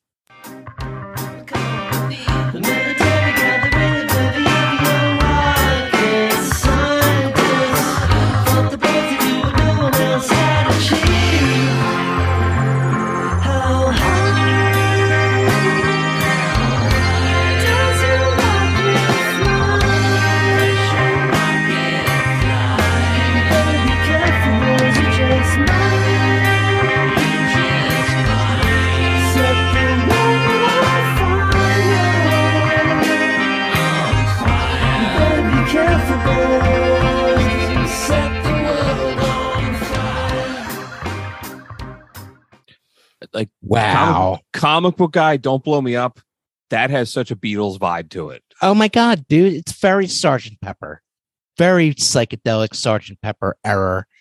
You know, I could see I could I don't know. I could I could see the story going on in my head. Crazy fucking song, man. It's but it's like the Les Claypool so silly about a lot of shit. This is like something serious that he's doing. Like he's not making some weird fucking you know, I don't know, Les Claypool thing. He's like doing something serious. Right. He's like he's harnessing all of that talent and like focusing it. Yes. And also the bass wasn't the main instrument there either. No. Yeah. The you um, can totally hear Les's influence on there. You know, the, the hopping of the bass. They did an EP in like 09 and they covered uh Court of the Crimson King and they did like Boris the Spider, some other Astronomy Domine, like the Pink Floyd. And then they've done two other albums. Like um the one we just played was the the newest one from 2019. It's a Um, great album. It really is, dude. Holy And shit, it's a great album. It's a shame that I don't know, maybe I'm being ignorant, but it's a shame that many people know about it. I I don't think people do. I mean, shit, you're not going to hear that on the radio. No. you know, and even uh I think I sent you a link. It was something an interview that two of them did together, and they were talking about like, yeah, all right, second second album through, we kind of we know like we know our pit place, we know how to work together. Yeah, it was just it was really cool to hear them kind of talking to each other. It- yeah, I I'm I'm a total fanboy. I was like, the album was really really fucking good. Yeah, it's it's a, it's a, one of the best things that I've heard in a long time from anything. Yeah, as much as we talked about like his modern music dead and all that other kind of crap, I was like, this was really good. Yeah, Let's play another song off of it, dude. yeah, got- please do. You got uh, Amethyst Realm was We on could do a whole album, too. episode just on this fucking album. We absolutely could, man. Just the partnership between the two of them and all this other shit here.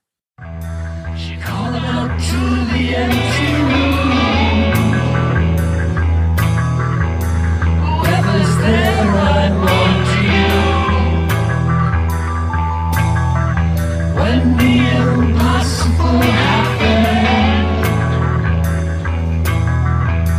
our very first frank pleasure.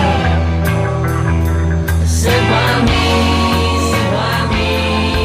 Why me? Man, It is so good. Have these here had these headset on.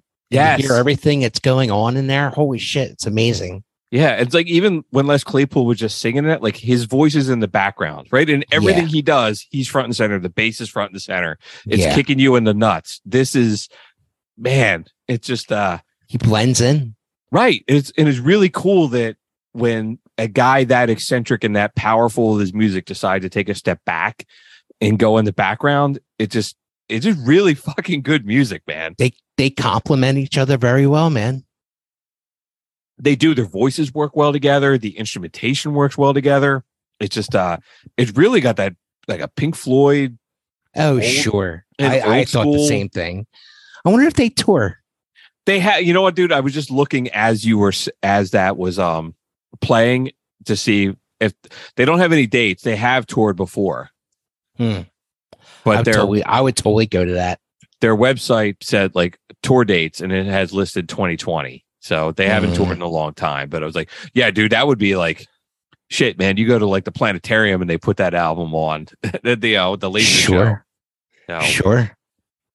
really cool it's so weird man because that was like a type of music that i did not like at all when i was growing up and now i'm like this is great No, it right. It reminds me of a lot of Radiohead, like some of the like maybe off of OK Computer. yeah i fucking hate radiohead too Oh, it's a shame. Yeah maybe maybe i never gave him a chance but i don't know You should listen to the Bends. That's like all right maybe it's a it's a guitar album. All right. That's you know maybe something that I've gotten older I would appreciate. I just I don't I can't stand Thom Yorke's voice, but Oh wow. that's okay. That's Okay. okay. You know, hey, you know, Hey. I'm, I'm I'm open to yeah. This is this is shit I never would have liked 20 years ago, and now I listen to it. I'm like, oh my god, this is this is the coolest stuff we've uncovered doing the show. So This is some other level stuff, and it's like, why don't people know more about it? right, because you you would never hear that on the radio now.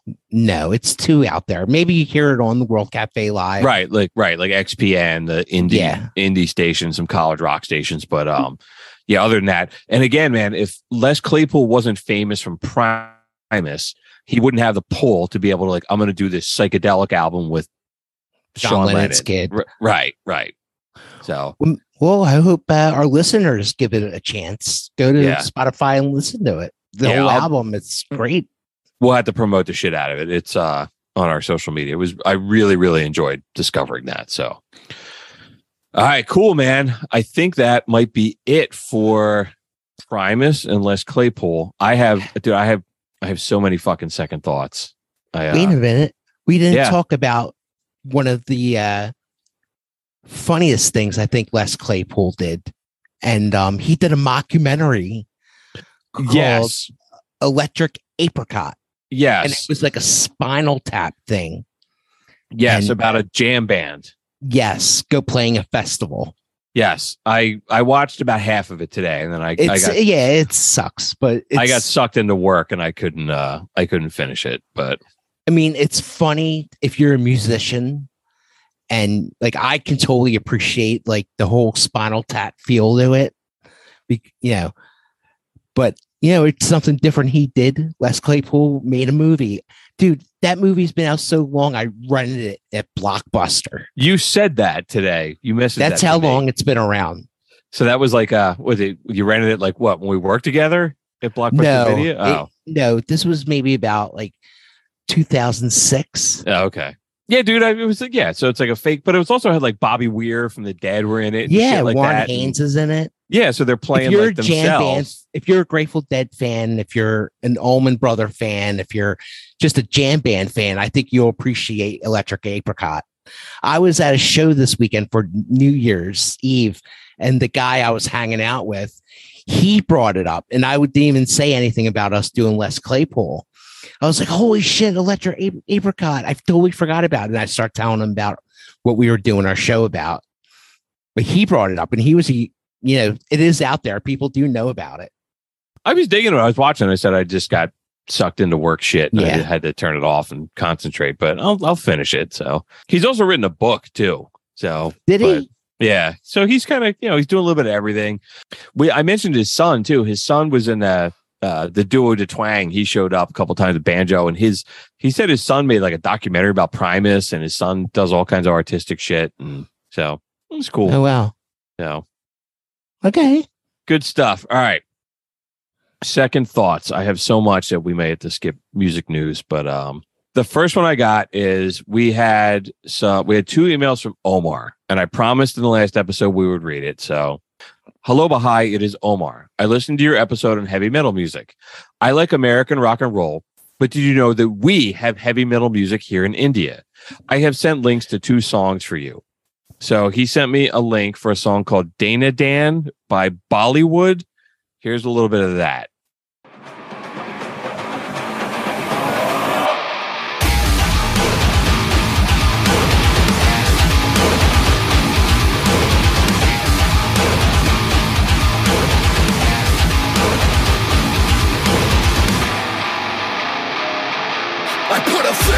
Face of a rapist And yeah, I take this for the viewing pleasure Of the nameless faces he disgraces And yeah, one day I may change his kind with my mind But I won't bow to the beast, never make peace and feast On if you're gonna let it eat to the white peanut butter Okay. So that's I like it. I'm watching on YouTube and it's like the couple, one of the guys has got he's very traditional Indian, like a, a turban and some other stuff. So it was called Bloodywood. I'm sorry, it's not Bollywood, excuse me. And then he sent another one called by a band called Kryptos called Force of Danger, which is another Indian heavy metal band.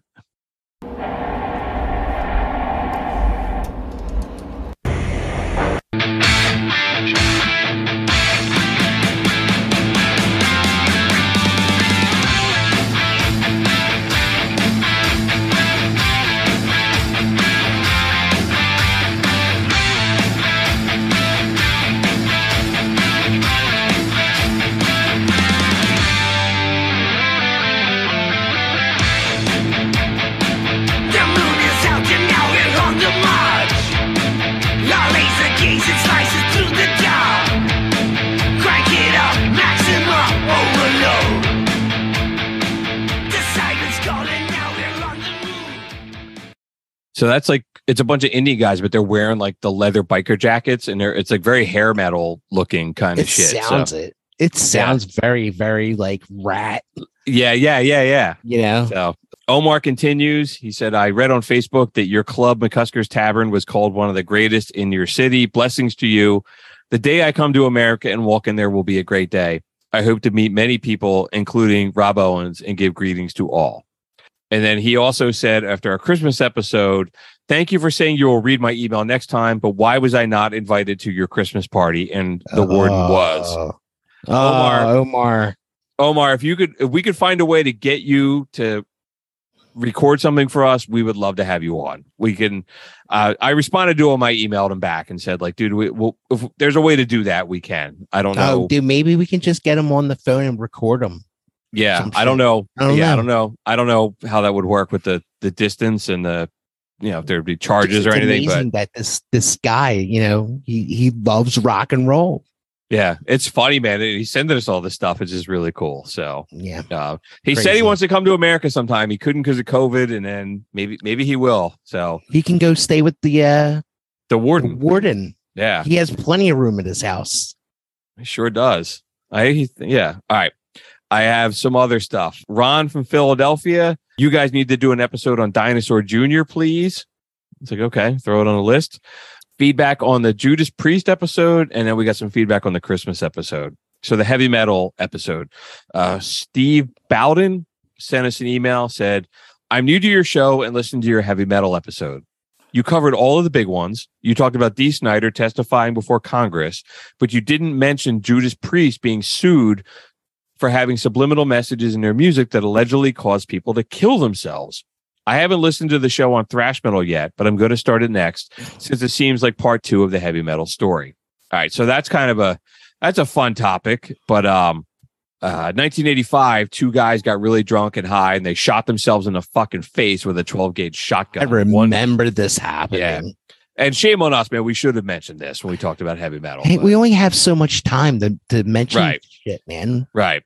Uh, one guy died instantly. The other guy blew his goddamn face off, but he lived for like three years. I, And, uh, I remember being on like Sesame Jessy Raphael, whatever Yeah, the hell it is, and he was all banged up. Yep. Hey, oh, Yeah. Uh, the the families wound up suing Judas Priest, saying that there were subliminal messages hidden in the here. music. And after that like was a long, so ridiculous. remember that, like all the satanic Yeah. panic of everything. Um, Ah, and after a six week trial, a judge uh, dismissed the case. So, all right. remember they all went to court and Rob Halford like sat on the stand and sang the lyrics to it. Yeah. Yep. Yep. And then we got some feedback on the Christmas episode. Uh, hey, prisoners, this is Gary, the one you call quote unquote comic book guy.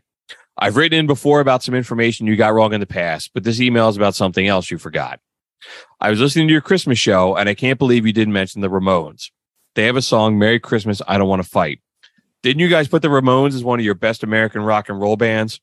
Ryan, you call yourself a punk rocker? Sorry, guys, but you seem like posers when you drop the ball like that. You can do better. Well, wow. thanks. Thanks. Thanks for listening, dude. No, I appreciate him being honest. We did fuck up Yeah. and forget the Ramones, but Hey, sorry, dude. I mean, we can't remember everything. I mean, right. shit. I mean, give us, you know, next next year we'll have a better Christmas story. Maybe we'll we'll, we'll have a play. Who knows? with Johnny, with Johnny Ramone, uh, Yes. Joey Ramone, and all those guys. So, and then we got another email from Danny Smith. So he wrote us in about our history of metal episode as well. Said, uh, metal is American. Well, let's back this out. Metal is a version of rock and roll, which is a version of the blues, which is American, but it's very much have African American influences. It seems less Zeppelin and more pioneer of hard rock with a bluesy influence. Black Sabbath did not consider themselves metal. They're a hard rock band, and it seems metal has a superficial influence, especially in the 70s, 80s glam era. However, a lot of that was very much the me, me era, which is where greed was all that matters. I've read two of Nikki Sixx's books, and if you listen to him, he's a junkie and a thief and a womanizer. This is a hero. I can listen to the Red Hot Chili Pepper story. They came into the into the quote unquote punk and metal era and invented their own sound. Metal was more than music, it was about style. Good bands you can just listen to in whatever era the music is, it has universal appeal. Zeppelin and the Stones are that type of music. Can you really have rock and roll without the blues? Nope. And this is why true rock lovers need to explore its roots much more. Yours in Christ Jesus via Our Lady sometimes, Danny. Thanks, So- Danny. Yeah, man. I, You're I, I right. wrote, you know, yeah, we went back a couple times back and forth over email. I wrote him back. He wrote me back. Uh, you know, I I should offer him to send some stickers, man. If you're listening to us, you want to drop some of the email with your address, be happy to send some stickers. But always down for the conversation, dude. And I appreciate him saying you gotta uh you gotta keep exploring those roots of rock and roll, which is you know, we're which is constantly great. doing We're that. trying to do. We're always trying to do that. I appreciate you listening, Danny. You know, thanks for uh, contacting us. Any kind of feedback, we love. Yeah, dude. I don't somebody wants to blow us up. I don't care. You know, some people keeping Yeah. us honest, man. Guy No comic book Tell- guy. You know, right, I'm not. us- I'm not mad about it. right I telling mean- us we missed a Ramones. We're like, fuck yeah, dude, we missed a Ramones. Yeah, we, are a mistake. posers. Right. Fuckers. Absolutely. All right. Yeah, dude, we'll skip music news. We've been talking for almost two. Was a there anything good in the news? In the news? Um, I- the Foo Fighters said they're going to keep going. Oh, they don't know what that. they're doing. Yeah, Uh, talk about that. And uh, Courtney Love said she was originally supposed to be in Fight Club, and she got kicked out because uh, Brad Pitt said he wanted to make a movie and play Kurt Cobain, and she said no. And then suddenly, uh, hours later, she was fired from Fight Club. But all She the people, sucked in that movie. well, and all the people in Fight Club said she was never given a job on Fight Club, so I don't know what the fuck she was talking. She's all about, so. making. uh, She's she's just getting her name out there. Right, right. That's all I had, man. It was kind of a it was a slow news week anyway with the holidays and all those kind of Yeah, shit, but, sure. Yeah. You did have a really good pick for the electric chair this week though. You messaged me today. You're like, we gotta send this song to the electric chair. And I was like, oh my God, yes. Oh, dude. Just play it. We won't even have to give it an announcement.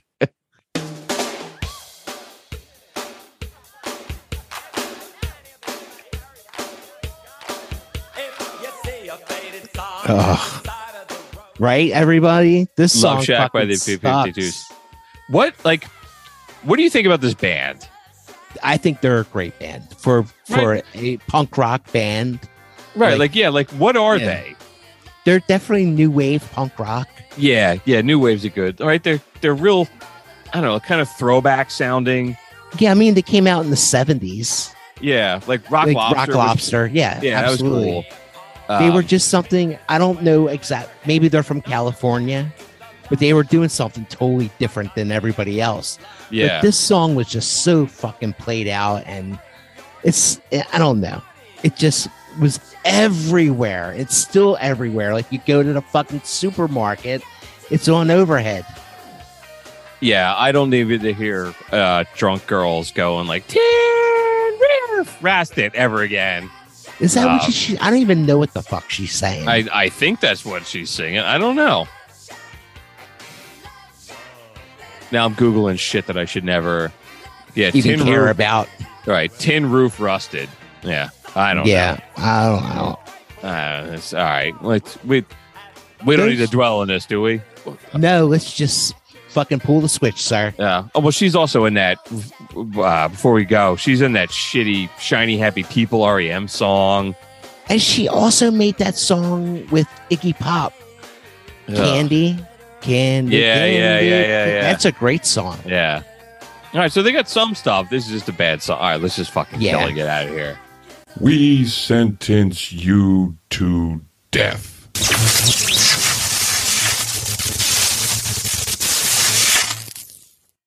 Yeah, it was a good one. Yeah, man, I come up with all the good ideas for this show. Uh, I mean, I, you you got to hear you got to hear so much bad music at the bar. I can't imagine. Uh, dude, some dude's been playing like Zac Brown band. And he's like, What? You don't like country? I was like, I like country before they start going to the beach. You know, like, fuck. John Yeah. Wayne never went to the beach. I yeah, I remember. was storming it with, I the, remember with the telling- rifle. I remember. I remember telling you I was going to see them, and you're like, "They fucking suck, dude." They do fucking suck. Just listening to them recently, I was like, all right, I'm nothing better to do to talk to this dude, and I'm gonna listen to this song. I'm like, this shit fucking sucks. It's poser music, man. Like, I can see poser fucking jock dudes going out and fucking wearing cowboy boots and cowboy hats to fucking the Zac Brown band. It's the yeah, it's the Jimmy Buffett crowd and the um. But, like, you said before, yeah, the country music. Yeah, country music and going to the beach. I don't get it. I don't get it. yeah. There's a couple other uh like fucking uh. uh, No, shit, it's a whole cultural thing now. Yeah, yeah. The Cowboys Uh, at the beach. Yep.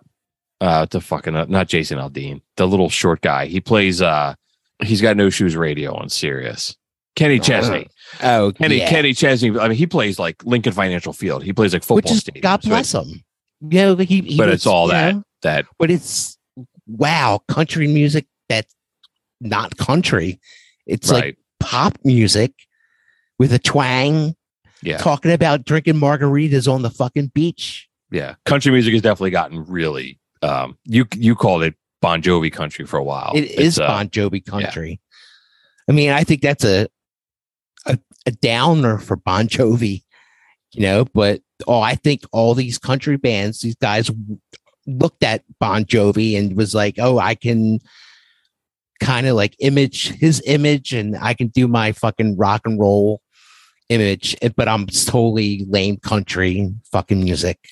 I, I listen to more country now than I listen to any other like modern music, but um something I was listening to last week, they were playing some countdown on Sirius. They were like uh you know, the 20 best country songs of the 90s. And I like, you know, I didn't listen to this shit then and I was listening to it. I'm like, man, this is completely different than what country music is now. It's, just uh, unreal. you know, like guys like Alan Jackson. It was way more like, you know, pedal steel guitar and it was Yeah. way more it was way more yeehaw than it is now. Yeah, I don't like it at all, man. I don't I don't like any of the country music that's going on right now, except for like there's a few things out there that are like outlaw country that's going on. People Yeah. bring me bring the attention to me down at the bar when I talk about it. There are some cool little outlaw country bands out there.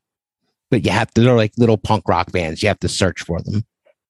Yeah, there's like Sirius has got that country outlaw station That's Mhm. um sometimes they got some they got some cool stuff. That like Mojo Nixon's on there all the time hosting. Mojo Nixon. Yeah. Elvis is everywhere, man. Yes. Elvis everywhere, man. Yeah, he hosts on there all the time, and he's got sometimes he plays some cool like whatever the hell they call it, like a uh cowpunk, like that kind Wow, of like yeah, right on. country country country punk music kind of put together. It's kind of cool, but you know, I don't know. We'll put it on the show list. Maybe we'll we'll get around to it. So I know we talked about doing outlaw country for a while. That's a that's a lot of work. That's a lot. That of is uh, a lot of work. And I- yeah, that's a dude, that's a lot of real like cowboy shit that people may not care about.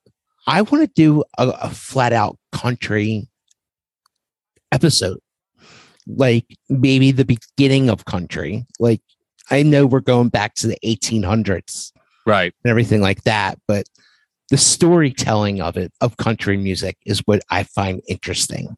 Yeah, and I was saying before, man, like um I think I threw that out last year. Like the Grand Ole Opry was coming up on like its 94th year of like every Friday night they broadcast from the Grand Ole Opry. And it was like, you know, it's such a a cultural thing, you know, like the what that means and all the people that played there, and if you're a member of the Opry and all that other kind of shit. So you know, they they really call it like a church. It's like the it's the mother church of country music. So yeah, I, there's a, there's a story in there somewhere. I think we got to find an angle beyond like country music. You know, it's like fuck, you're gonna do 200 years of music.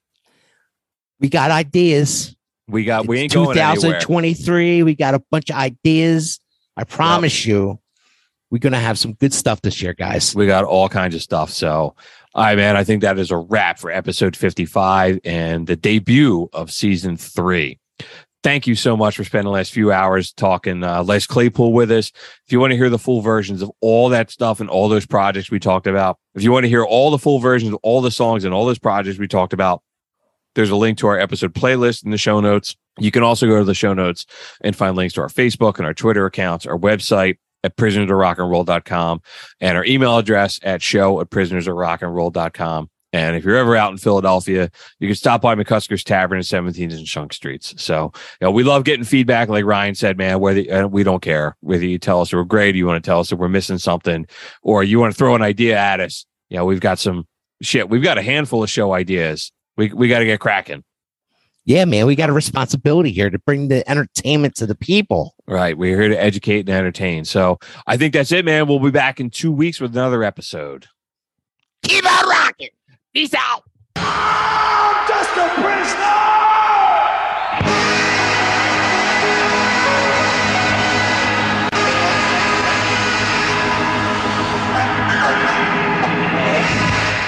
Of rock and roll!